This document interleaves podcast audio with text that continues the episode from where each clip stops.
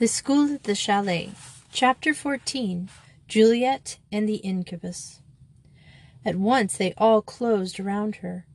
All that is except Juliet.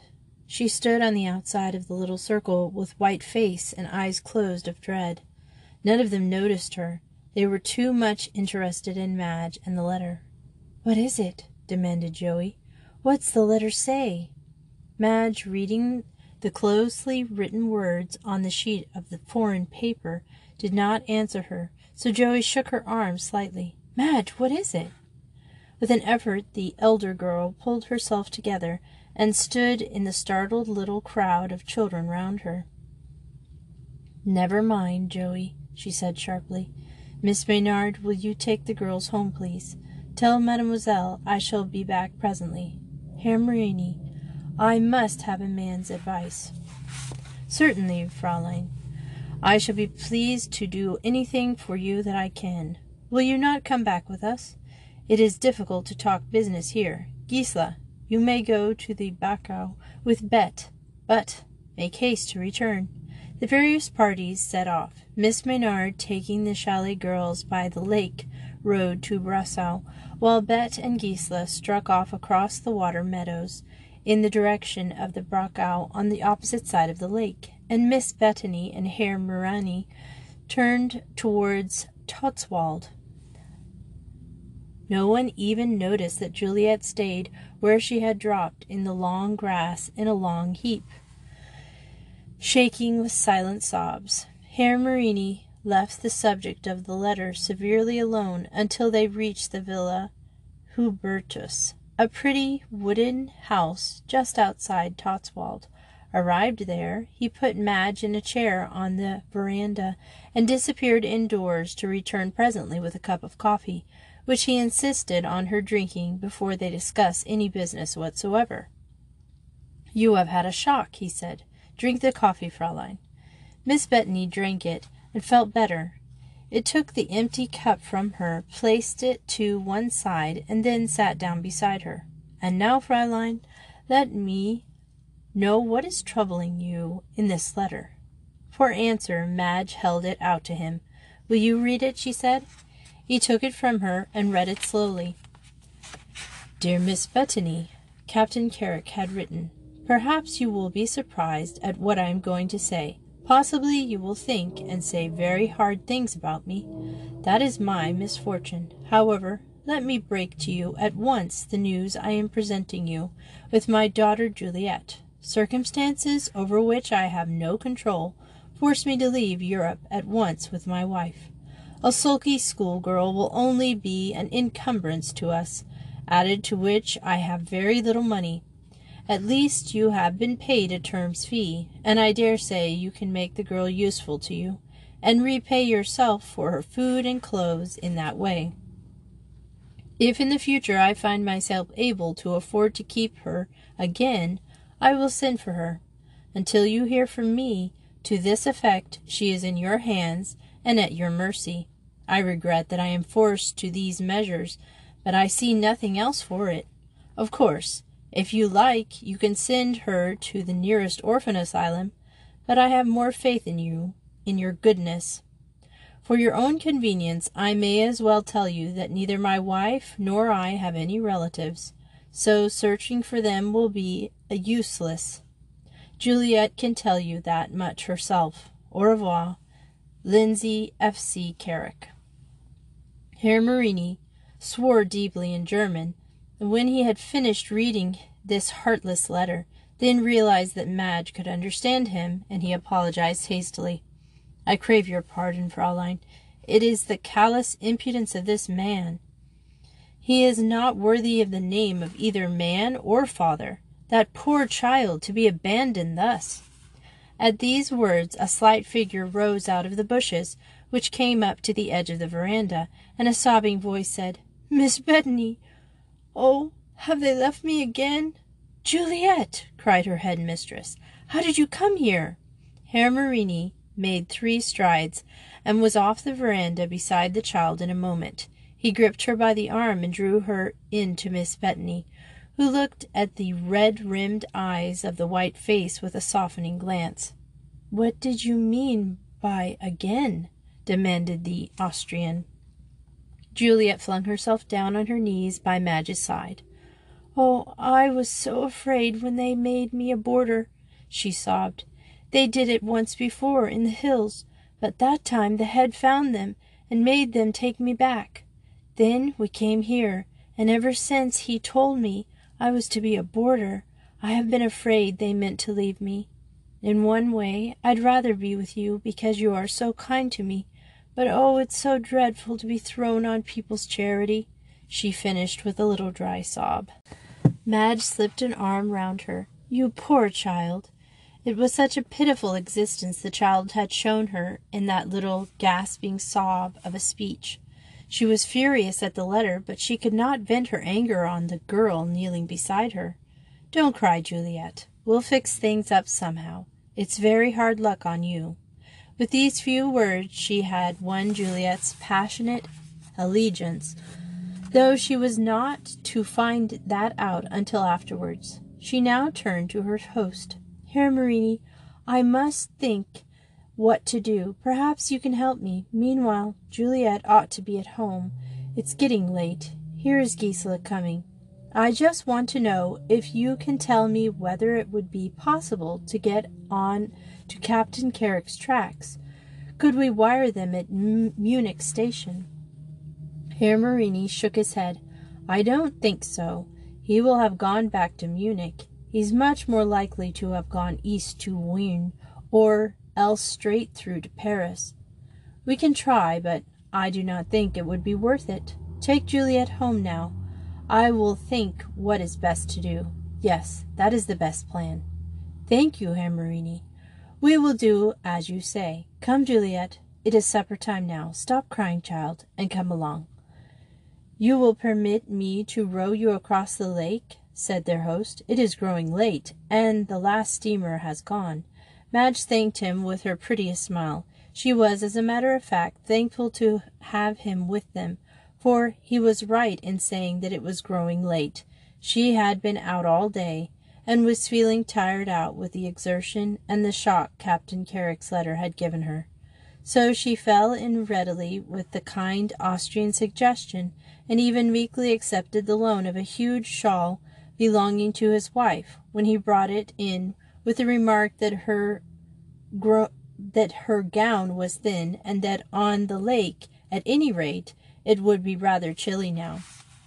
Juliet was muffled up in a similar wrap, and then they set off down the quiet road over which the occasional chalet cast dark, gloomy shadows in the bright moonlight. Feeling the child beside her still quivering with the occasional sob, Madge slipped one hand from under her shawl and clasped the thin fingers in a reassuring grip. It is very good of you, Herr Marani, she said, addressing her host. Indeed, I think everyone is kind in Austria. Ah, he said, glancing down at her with a smile, we should be a rude people indeed if we were not grateful to the lady who is doing so much for our girls. It's funny, said Madge slowly, but the only discourteousness I met with have been from the Prussians.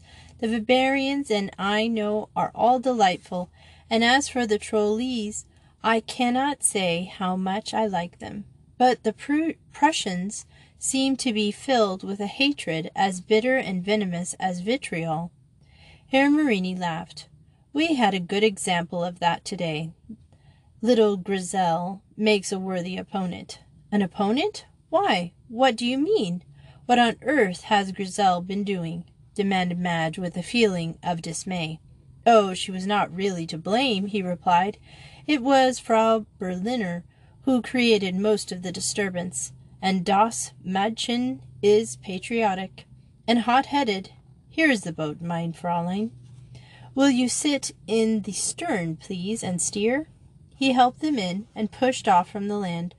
When they were well away, he told them of Grizel's encounter with the fat lady of Berlin, describing it with a good deal of humor and glossing over Grizel's behavior as much as might be. Oh dear, I'm afraid Grizel has been dreadfully rude, sighed the young headmistress. Then, with a sudden change, she began to laugh. I should like to have seen it all the same. I can just imagine it. She is thorough little John Bull, the result, I suppose, of never having left her own country before. Joey, my little sister is much more of a cosmopolitan, but then she has traveled fairly widely. It was very funny, agreed Herr Marani, with a reminiscent chuckle as he drew up by the chalet boat landing. No, thank you, Fraulein. As Madge invited him to come in for coffee, I must return. My wife is away, and the children will be expecting me. Auf Wiedersehen. Auf Wiedersehen called Madge softly, as the boat shot out into the moonlight once more. Then she turned to Juliet. Come, Juliet. It's appallingly late, and you ought to have been in bed an hour ago. Juliet clung to her arm a moment, her face gleaming white in the dusk. Miss Bettany, you've been awfully good to me. I'm so sorry I was ever horrid to you. If you'll keep me, I'll do my level best to help you and not be a nuisance. I promise you I will. Madge looked down at her with a little smile. I shouldn't turn you out, even if you were in England, Juliet. Certainly not in a foreign land. Your father guessed rightly when he guessed that. Juliet looked at her with an expression in her eye which made the elder girl exclaim sharply, Juliet, what are you thinking? I was thinking, oh, Miss Bettany, do you think they are really my father and money? Mother, do you think perhaps I am a foundling, and that's why? Nonsense, replied her head mistress firmly. That's all rubbish, my dear child. Of course, they are your father and mother. Now come along in, and then you must have some hot milk and go to bed and get some sleep. Come. She turned towards the house as so spoke, and Juliet, her mind set on the rest on this point, which had troubled her for long, followed obediently. At the door they were met by Mademoiselle, who was looking anxious. I had begun to have fears for you, mon cher, she said to the little Frenchwoman as they entered. It is so late, and Juliet will be so weary. Go straight upstairs to bed, mon petit, and I will bring thee a cup of warm milk. Go quietly. Yes, Juliet, go, said Madge. Good night. Sleep well, and don't worry. Good night, Miss Bettany, replied Juliet and thank you. She turned and vanished up the stairs, while Madge and Mademoiselle went on their sitting room. There is a cablegram, Marguerite, said Mademoiselle, as the English girl dropped limply into the nearest chair. Drink this coffee. Thou art weary. I'm completely done, replied Madge candidly as she opened the cablegram. She read it aloud. Have nothing to do with Carrick. Writing. Dick, oh well, it's done now. Read this, Elise, and what you think of it. She tossed Captain Carrick's letter across to her friend, and then turned her attention to the coffee, eggs, and rolls Mademoiselle had provided for her. Meanwhile, the Frenchwoman read the remarkable communication with many ejaculations, but of horror and surprise. When she had finished it, she turned back to the beginning and read it over again. But, mademoiselle, she cried in her own language, it is villainy, this. Villainy pure and simple, agreed Madge. As for that poor child Juliet, what do you think she has got into her head? That she was a foundling, and that's why they don't want her. Apparently, it isn't the first time either. They did it once before in India, she says, and she repeats Juliet's pitiful story while Mademoiselle uttered little cries of sympathy. Of course, he is quite right, finished the girl soberly. I shall most certainly keep her, but imagine the poor child's feelings. Of course, it's a silly, morbid idea, and there is no foundation for it except this abominably callous treatment of her. Still, that's what she was thinking. Oh, there can be no truth here, agreed Mademoiselle. There is a most clear likeness to both parents. But, Marguerite, have you thought that there will be now another mouth to feed and another body to clothe? Soon it will be winter. Already it grows colder at night, and she has no winter garments at all. Well, what do you propose I should do? demanded Madge. Follow the delightful suggestion he offers as an alternative to keeping her and place her in an institution? You know you wouldn't hear of it. Now, I shall keep her.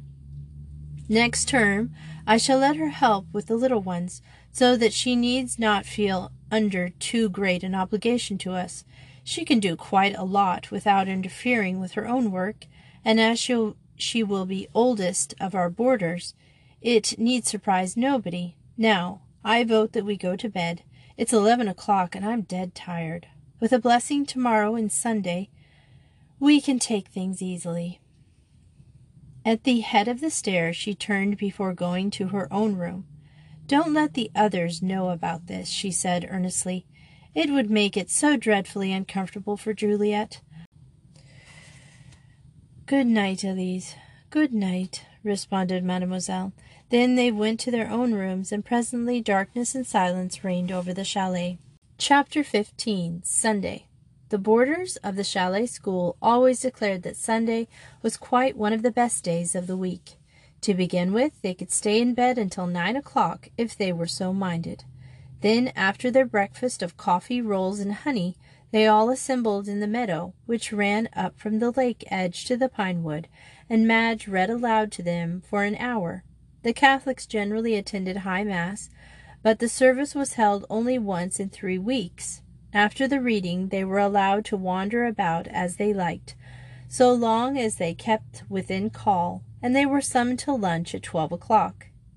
In the afternoon, they generally took books and lay outside reading, or talking quietly or sleeping, and in the evening Madge took the English girls and Mademoiselle, the Catholics, and they had quiet talks which never lasted more than an hour. Then they were once more free to do as they pleased until Marie's bell called them to supper and bed. On this particular Sunday, the first person to awaken was Jo Bettany. She had a funny trick of opening her eyes to their widest extent, and then sitting bolt upright, wide awake, in an instant. This morning she sat up in her wooden bed, gazing straight out the window. She suddenly remembered Madge's expression as she had read Captain Carrick's letter the night before, and her hands clenched. If he's worried Madge, I I'll take it out on Juliet, she thought. I hate him, that horrid man. Poor old Madge. I wonder if I could wake her. What time is it? She borrowed, burrowed under the pillow and found her watch. Seven o'clock, and much too early to disturb everyone on Sunday. Joey tucked it back and turned her attention to the book at the bedside, which Dick had presented her just before he had departed for India. The sight of the green cover of the book recalled her brother's cablegram to her memory. She began to wonder what news it had contained. Obviously, it had been nothing serious, or her sister would have let her know before this. At this point, the sound of a light footsteps aroused her, and turning her head, she saw Madge come in, moving cautiously as she skirted the other beds. Her face lit up as she met Joey's gaze. So you are awake, she said in a low tone. I thought you might be. Fetch your things along to my room, and we'll dress and go out. I want to talk to you. Joey slipped out of bed, clutched at her garments, and then tiptoed along to her sister's room. Miss Bettany was standing in front of the mirror, brushing out her hair. She turned round as her little sister entered, and smiled involuntarily at the funny little figure in the yellow dressing gown. You do look a fright, Jo, she said in true sisterly fashion. Now hurry up and get dressed. I had a tub before I came to fetch you, and I filled it up again for you. Joey disappeared into the bathroom to take her bath. Madge then left the bedroom to make a raid on the larder. When she came back, bearing two large chunks of currant cake, Jo was ready, and her bed had been stripped and hung out on the balcony. The Bettanys were not demonstrative as a rule, preferring to show their affection by deeds rather than words, so Madge understood what the act was intended to convey, though all she said was, Here, catch! And that's all I could find. There isn't any milk either, so if you're thirsty, you'll have to drink water. Thanks awfully, said Jo, with her mouth full. Ripping cake Marie makes, doesn't she? Are we going for a trot? Just a short one. It's a glorious morning. Going to be boiling later. I'm glad. I love hot weather, replied Joey, as she crept downstairs after her sister. Be quiet. You'll wake the whole house if you yell like that, returned Madge. Joey gave a subdued giggle, but moderated her tone at once. Madge glanced at her, felt a throb of joy. The three months in a dry climate had already made a great difference to her. The cough had vanished, and the warm sun and clean mountain air had wiped out the unnatural pallor which was a constant illness in England had produced. She was getting plumper, too, and her eyes were bright. Pretty she would never be, but even with the elusive prettiness of her elder sister, but she had lost her goblin like appearance. You look pounds better, decided Miss Bettany. The Tiernsee suits you. Rather, agreed Joe. Suits you too, old thing. You're a bit more freckly, of course, but I'm not sure it isn't improvement. Freckly? You little horror! exclaimed her sister. It's a mercy the girls don't hear you. That reminds me, Joey, you really must try to remember not to use my Christian name before them. You did it again last night. Yes, I know it's because you were excited, but you mustn't do it, even if you are thrilled about something. Awfully sorry, murmured Joey. Then she slipped her hand through Madge's arm. Madge, what was in the cablegram from India? Business, replied Madge briefly. She turned and looked at her small sister thoughtfully. She wasn't very sure how much to tell Joey. She knew quite well that something, at any rate, must be told. The family baby had joined in all their councils ever since she could understand what they were talking about, and she knew Joey, Joey well enough to be sure that she would be intensely hurt if she were left out now. Jo was very clannish in feeling. What injured her brother or sister injured her. She would be wondering what had been in Captain Carrick's letter, and the chances were that if she were not told she would guess. Madge decided that it was better to tell her the whole truth rather than leave things to her vivid imagination. "Joe," she said abruptly, I'm going to trust you. I don't want any of the others to know, but you've already shared with us and I'm not going to leave you out now. That letter from Captain Carrick told me that he was leaving Juliet on our hands. He can't afford to keep her, so he says so he's dropped her with us. It's very hard luck on her, poor kid, because she has no one for the present but us. He did suggest that we might send her to an institution if we didn't want to keep her, but that's impossible, of course. Of course, agreed Joey her impressionable little heart filling with pity for the girl who looked on as a nuisance by her own parents. Oh, Madge, poor Juliet! I'll be as decent to her as I can. Don't let her know you know, warned her elder sister. She would hate that. Just be nice to her as you are to Grizel or Gisela or Bernhilda. Remember, Jo, I've trusted you. Dick's cable was warning me about the Carricks, but it was too late now. The only thing we can do is to be as kind as we can to Juliet and make the best of it. Rather. But Joey's bright little face looked puzzled. Well, what now? demanded Madge. What are you thinking, Jo? I was thinking it seems such a horrid thing to do. To desert your own child. Mother and father wouldn't have done it. I should think not. Madge's thoughts went back to the long dead father and mother who had loved their children so tenderly. I've never heard of any parent doing it either. I don't think about it more than you can help, Joey. Now tell me about yesterday. We had a lovely time, responded Joey eagerly. You'd have loved it at the Alta Post. And oh, the mountains! Madge, I love mountains. Well, you've certainly got plenty of them here, said her sister. Go on, tell me what you did. Oh, about that Berlin woman. What did Grizel say? I imagine she was frightfully rude, though Herr Marani didn't actually say so. But I know what she is by this time. Tell me all about it, Joey. Thus encouraged, Jo gave a fairly accurate account of their various encounters with Frau Berlin, leaving Madge divided between laughter and humor of it all, and horror at Grizel's behavior. Grizel really is dreadful, she said at last. I do hope you didn't join in, Joey. Madge, is it likely? I've got a, lim- a little common sense, cried Joey, distinctly outraged. I should hope so, returned her sister. But one never knows. Now, don't get excited. I didn't really suppose you did. Well, it's time to get back now, so we'd better turn. Have you got any idea for Thursday besides the Mondscheinspitze? I've asked Frau Pfeiffen to make some of the cakes for us, and I thought we'd get some tobacco for Herr Braun. Says the herdsmen always appreciate it because, of course, they can't get it up here. Oh, that reminds me. Herr Marani is going to ask his mother to make some cakes for us, said Joe. Gisela says she makes gorgeous cakes, all honey and nuts, the kind that melt in your mouth. Oh, Madge, I nearly forgot. He told me to tell you that Frau von Eschenau is coming to see you. He thinks she wants Wanda and Marie as boarders. Won't that be topping if she does?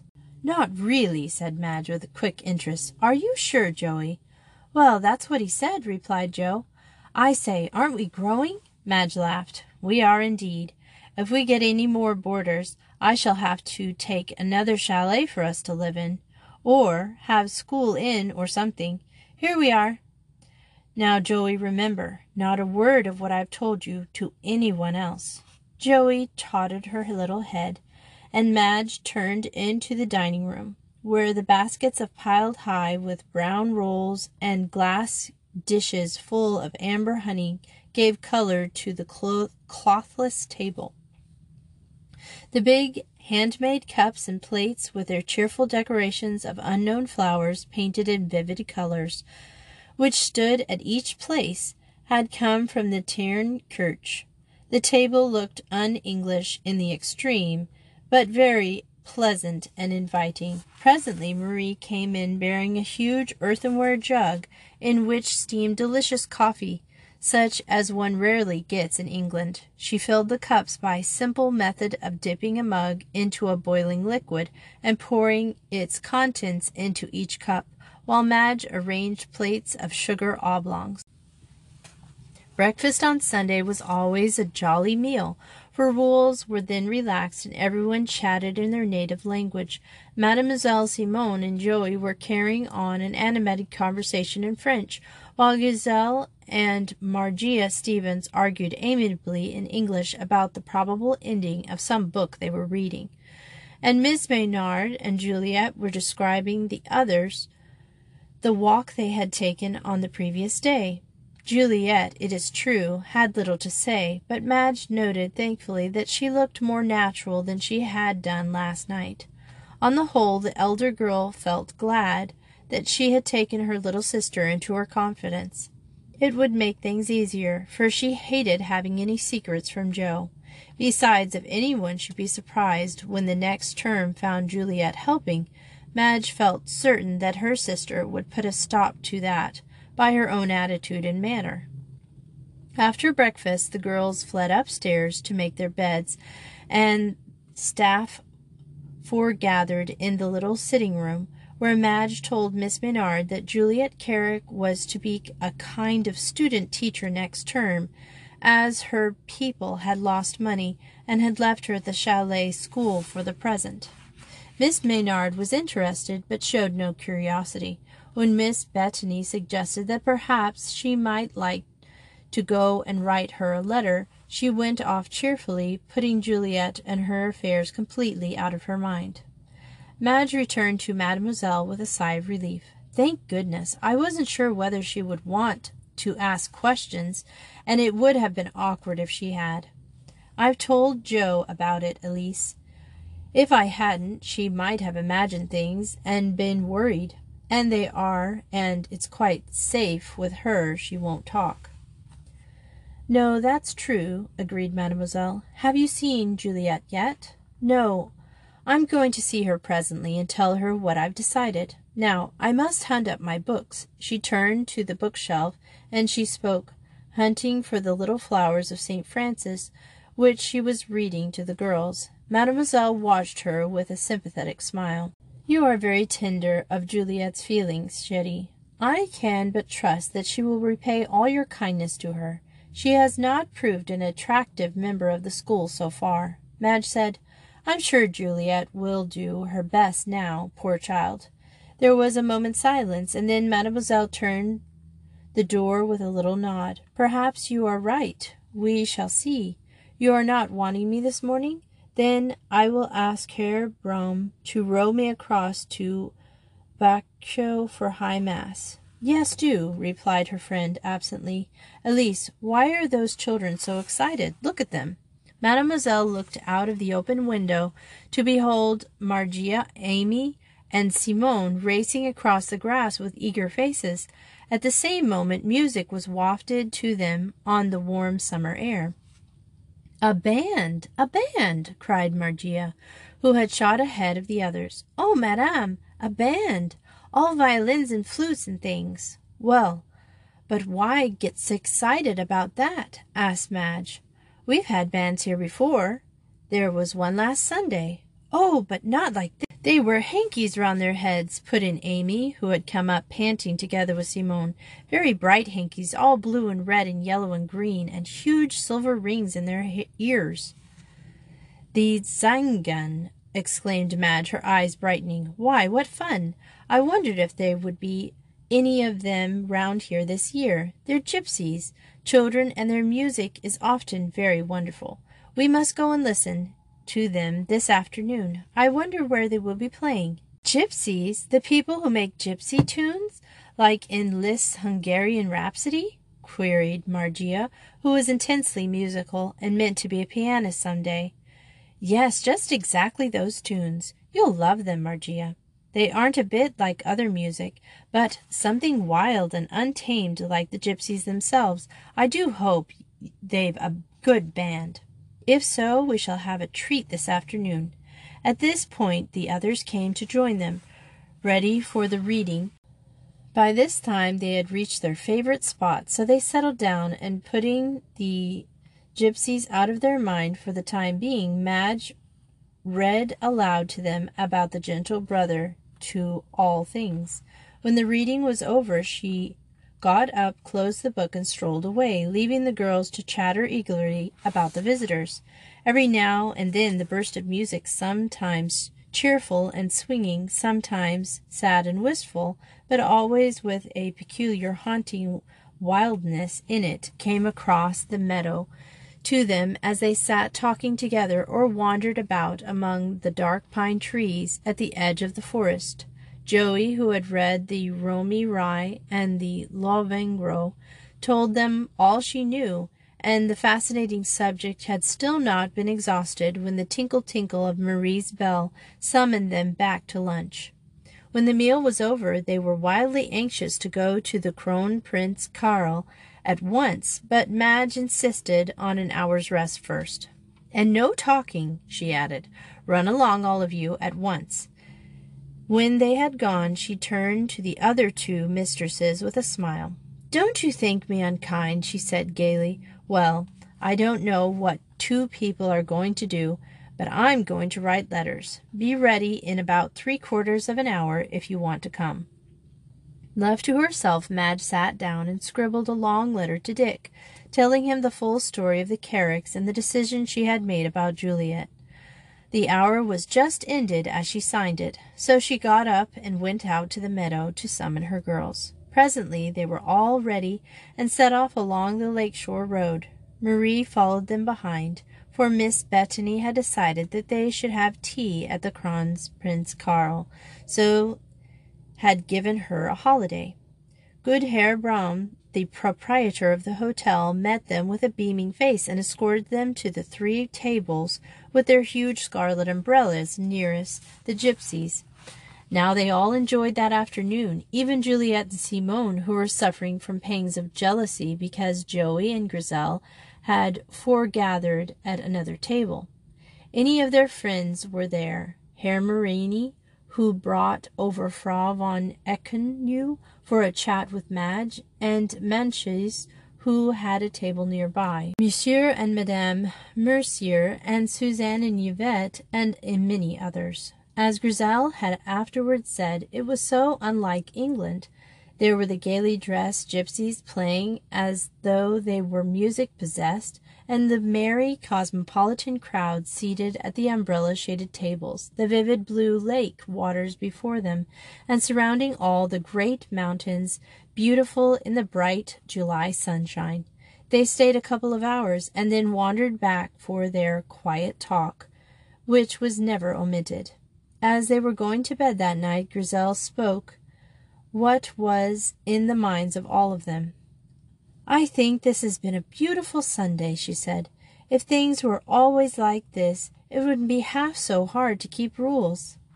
I suppose it wouldn't really do if things were jolly always, said Joe. It's because they're unjolly sometimes that we find other things topping, I think. It would be awfully dull if things were always the same. Yes, but some excitement are horrid and we could do without them easily, replied Grizel, in which she spoke more truly than she realized.